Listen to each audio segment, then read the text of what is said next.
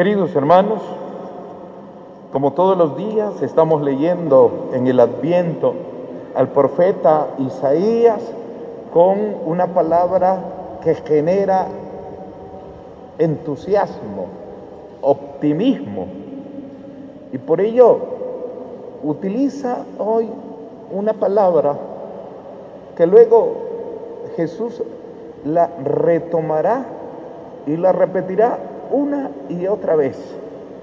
Y es la de edificar. El profeta habla de que en aquel día el Señor edificará en este monte una muralla. Resulta que en aquellos tiempos una ciudad que se respetara y tuviera seguridad, lo primero en lo que debía de pensar es, era en la muralla. Cuanto más gruesa y cuanto más alta y en monte, mejor era, porque tenía garantía de estar bien resguardada. Y los enemigos de cualquier ciudad, que siempre eran muchos, pues no podían atacarla tan fácilmente. Se habla en los textos bíblicos de ciudades que fueron asediadas durante meses, pero como las murallas estaban bien resguardadas, con soldados centinelas arriba, bien armados y con buena alimentación, bastante alimentación dentro, entonces podían durar meses encerrados y los enemigos rodeando y quienes perdían eran los enemigos, porque se les agotaba también el alimento, estaban más incómodos que los de dentro, los de dentro podían turnarse allá hasta morían de peste, de enfermedad, de manera que había que edificar buenas murallas.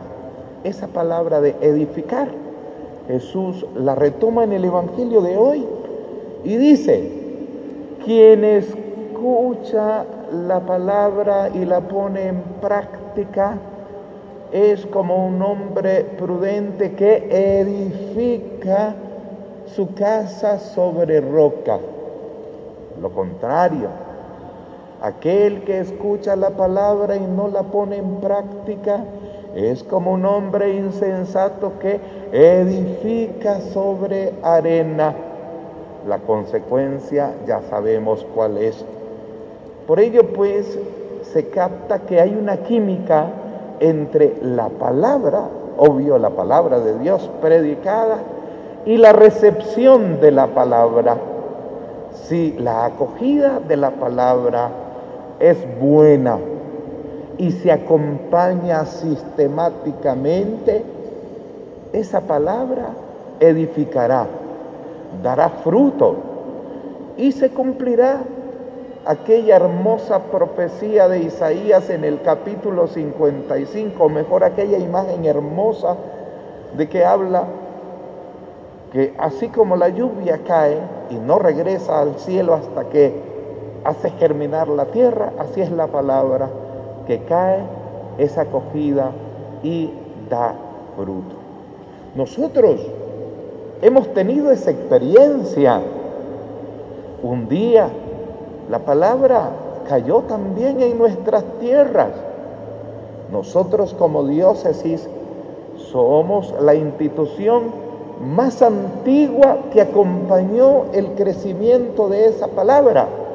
Ya vamos a cumplir 500 años en el 2031.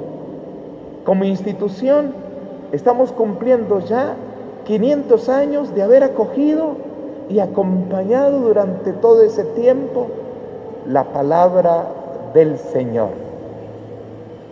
Esa palabra, queridos hermanos, a Dios gracias, encontró en este lindo país buena tierra, porque tal vez no es que se utilizó la mejor forma para predicar la palabra. En ocasiones fueron hasta formas reprochables, reprobables, pero tampoco podemos juzgar ese pasado desde nuestro presente. no dejaban de ser las formas de llevar el Evangelio, casi incluso impositivamente, bautizando así por masa y obligatoriamente a gente que tal vez ni siquiera comprendían quién era Jesucristo. Pero bueno, se sembró esa semillita y esa semillita empezó a hacer su trabajo en aquellos primeros cristianos y siguió haciendo su trabajo a lo largo de todo ese tiempo. Qué bonito pues como la palabra se ha ido extendiendo. Y precisamente hoy estamos celebrando a un santo, también patrono de las misiones como Santa Teresita del Niño Jesús, San Francisco Javier, que, digamos así, le tocó a ir a tierras difíciles a llevar el Evangelio, a, a Oriente. Y digo difíciles porque al menos los que vinieron aquí venían ya de un continente cristianizado. Y para ellos fue fácil, de alguna manera, encontrar una civilización que no puso resistencia, tal vez cultural sí, tenían derecho de resistirse porque tenían su propia cultura, pero no eran lo suficientemente fuertes desde el punto de vista de las armas y de las técnicas para contrarrestar y defender aquella cultura.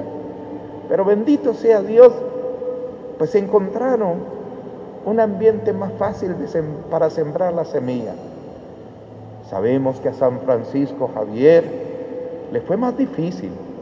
Primero, porque se encontró una cultura muy diversa de la nuestra. Oriente tiene formas de pensar, de ser, que en ocasiones no encaja con lo que se le presenta, con los valores del Evangelio. Pero San Francisco Javier con su temple, con su fe, fue sembrando, sembrando, sembrando la semilla que todavía hoy tiene frutos abundantes. Ver en el Asia países como Filipinas, por ejemplo, con fuerte presencia católica. Ver países como Corea, donde está puesta la esperanza del cristianismo en el oriente. Ver países de la India que ahora están dando cualquier cantidad de vocaciones. Uno va a países cristianos de Europa o a Italia, por ejemplo, y ve cualquier cantidad de religiosas, religiosos, sacerdotes, ¿y de dónde son? De la India. Muchas congregaciones que nacieron en esos países cristianos de Europa, ya ahora están dirigidos y con mayoría presencia de vocaciones de la India, fruto de ese trabajo de penetración en esa cultura por parte de San Francisco Javier. Esa semillita, sin embargo, hay que acompañarla para que, pues, no sea como la casa edificada en arena, que pues con un oleaje, con un viento, con una tempestad, con cualquier adversidad, se cae.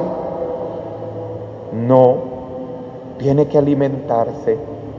Y fíjense ustedes, permítanme ustedes, al menos resaltar tres formas como esa semillita en nuestro continente ha sido alimentada. En primer lugar, en primer lugar, con los sacramentos. La iglesia ha sido firme ofreciendo los sacramentos. Miren cuántos templos tenemos aquí y cuántos se siguen edificando, sobre todo en iglesias nuevas que están en proceso de crecimiento. Esos templos no se construyen por decoración, por cuestión artística, por gusto. Se construyen porque se necesitan para en ellos celebrar los sacramentos. Y nuestro pueblo es fiel, viviendo sus sacramentos. Cada 15 días aquí en catedral hacemos cualquier cantidad de bautizos y así en todas nuestras iglesias esa presencia sacramental ha hecho que la semillita vaya creciendo, vaya edificándose, vaya construyéndose. Lo mismo sucede con el sacramento de la primera comunión, ahora el 8 de diciembre. ¿Qué iglesia no hace primeras comuniones y por ende primeras confesiones? Es una fiesta en nuestra iglesia nicaragüense el día 8 porque muchos niños, aprovechando la fiesta de la Purísima, hacen su primera comunión. Ni de ser la confirma. El obispo en su diócesis confirma miles de adolescentes, de jóvenes, y así sucesivamente. La confesión la iglesia alimenta esa semillita a través del sacramento de la confesión, precisamente por esa demanda que tiene catedral. Yo le he pedido al padre Adrián, que es el administrador parroquial de Chacaraseca, de venir al menos dos días a, esta santa iglesia a confesar, aprovechando de que él estudió espiritualidad en Roma. Por ende, pues tiene ese, esa preparación de acompañar espiritualmente, pues nada mejor que venga la Santa Madre Iglesia de Catedral a ofrecer esos servicios.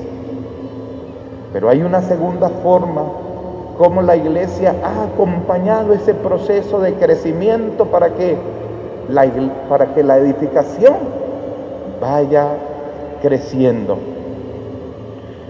Y es, mis queridos hermanos, últimamente con la acción misionera que nos lleva a Jesús sacramentado.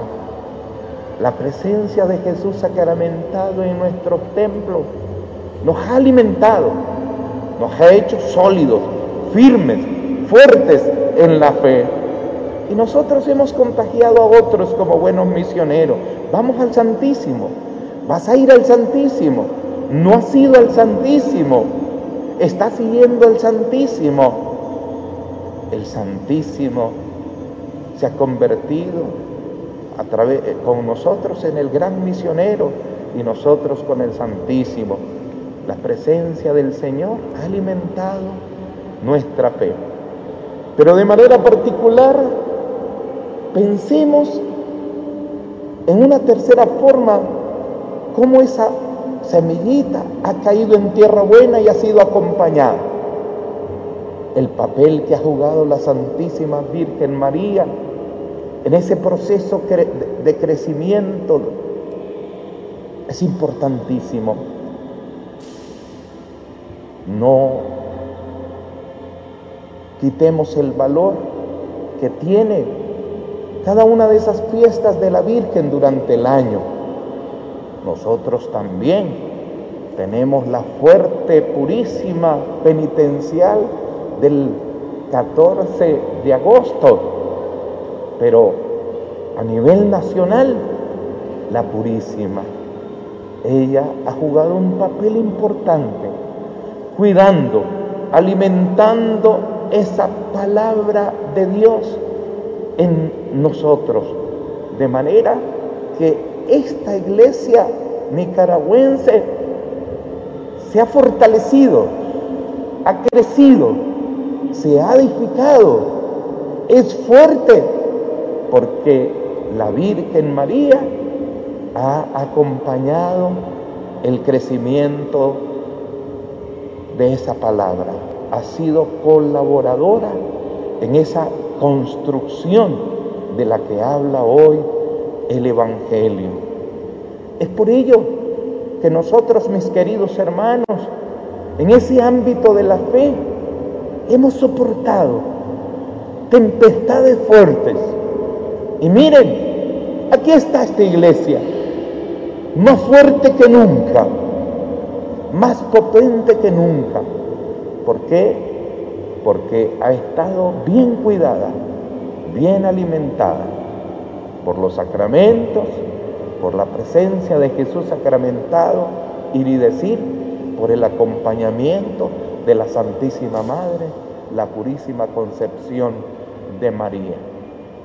Hemos soportado ideologías adversas al cristianismo, que no solamente se han quedado en teorías, sino en acciones contra la iglesia, sino que lo diga Monseñor Pereira Castellón, de cuando fue expulsado precisamente por mantener con firmeza los principios cristianos. Y así otros tantos que han sufrido a lo largo de la historia de esta iglesia, porque ha habido ideologías adversas que, irrespetando las costumbres, el Evangelio, la tradición del cristianismo católico, han arremetido, pero sigue en pie. Hemos tenido que soportar doctrinas, doctrinas que lamentablemente tienen inspiración cristiana, pero son sectarias, parciales, muchas de ellas hasta apóstatas, y en un proceso de confusión, de división, en muchos, en muchos casos hasta utilizadas por intereses políticos, pues han hecho tambalear la barca, pero por esa fuerte presencia del Jesús sacramentado, de los sacramentos y de la Virgen, ahí está. Y ni decir, pues a veces las incomprensiones que la gente maneja en ocasiones por incidencias de redes maquiavélicas que sin criterio y sin escrúpulo lanzan tal vez alguna idea y la vuelven viral. Y allí no hay un sujeto que sienta remordimiento del mal hecho, de la calumnia lanzada, de la imagen manipulada. Y sin embargo, ahí está firme la iglesia. ¿Por qué?